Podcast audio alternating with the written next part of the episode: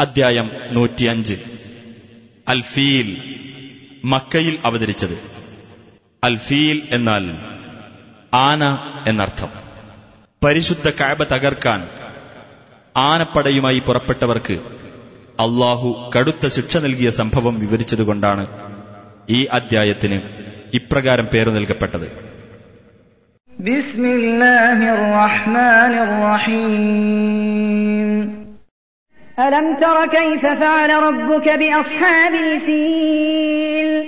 ആനക്കാരെ കൊണ്ട് നിന്റെ രക്ഷിതാവ് പ്രവർത്തിച്ചത് എങ്ങനെയെന്ന് നീ കണ്ടില്ലേ?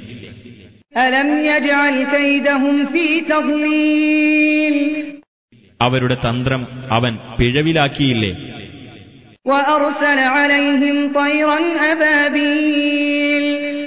കൂട്ടം കൂട്ടമായിക്കൊണ്ടുള്ള പക്ഷികളെ അവരുടെ നേർക്ക് അവൻ അയക്കുകയും ചെയ്തു.